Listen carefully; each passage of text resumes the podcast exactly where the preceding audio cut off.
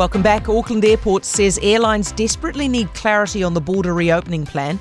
The airport says it's spoken to 10 airlines in the last 24 hours, and all of them say they either need a date when the self isolation will go or at least need to know what will trigger it ending. With us now is Scott Tasker, Auckland Airport's General Manager for Aeronautical Commercial. Hey, Scott. Hi, good afternoon, Heather. Those 10 airlines, unless they get this clarification, are they not going to fly here?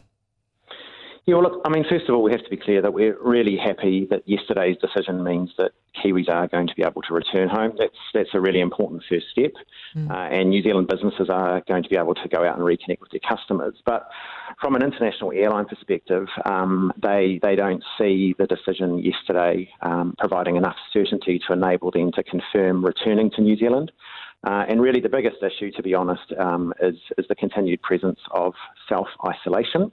Um, you know, they, they do view that that will significantly impact the demand for travel to New Zealand, um, and that doesn't give them the confidence to allocate their aircraft to fly here.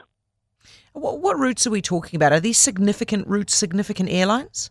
Yeah, well, look, I mean, currently um, the, the network's pretty depleted uh, to New Zealand. You know, at Auckland Airport, we have t- uh, 12 airlines flying to 22 destinations. Uh, Pre COVID, that was 29 airlines to 43 destinations.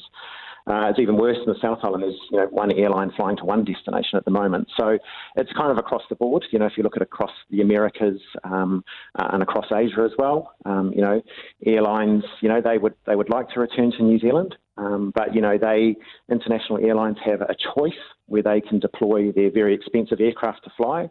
They're looking for places right now that provide certainty around passenger demand on, on both ends of a route um, so that they can point their aircraft to those places. Um, you know, uh, self isolation doesn't provide the certainty that they need because their travellers, their customers, won't want to fly here if they have to spend the first seven days of their holiday uh, sitting in a hotel. Scott, um, at some point, I mean, we, we all know it is inevitable that self isolation has to go because there will just be so much Omicron in the community. It'll be utterly pointless doing it. So, what's going on here? Do you think the government knows what's going to trigger that? And just won't say, or do they actually not know?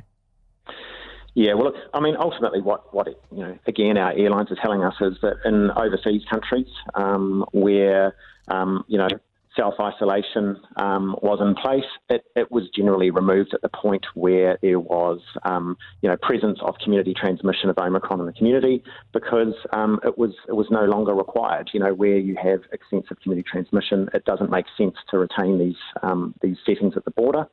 Um, so, you know, I, I, think what they're looking for is um, a really clear date or a trigger point where mm. perhaps we have a certain uh, degree of community transmission where it doesn't make sense to have that in place any longer. Yes, Scott, fair point. Thank you so much. Scott Tasker, Auckland Airport.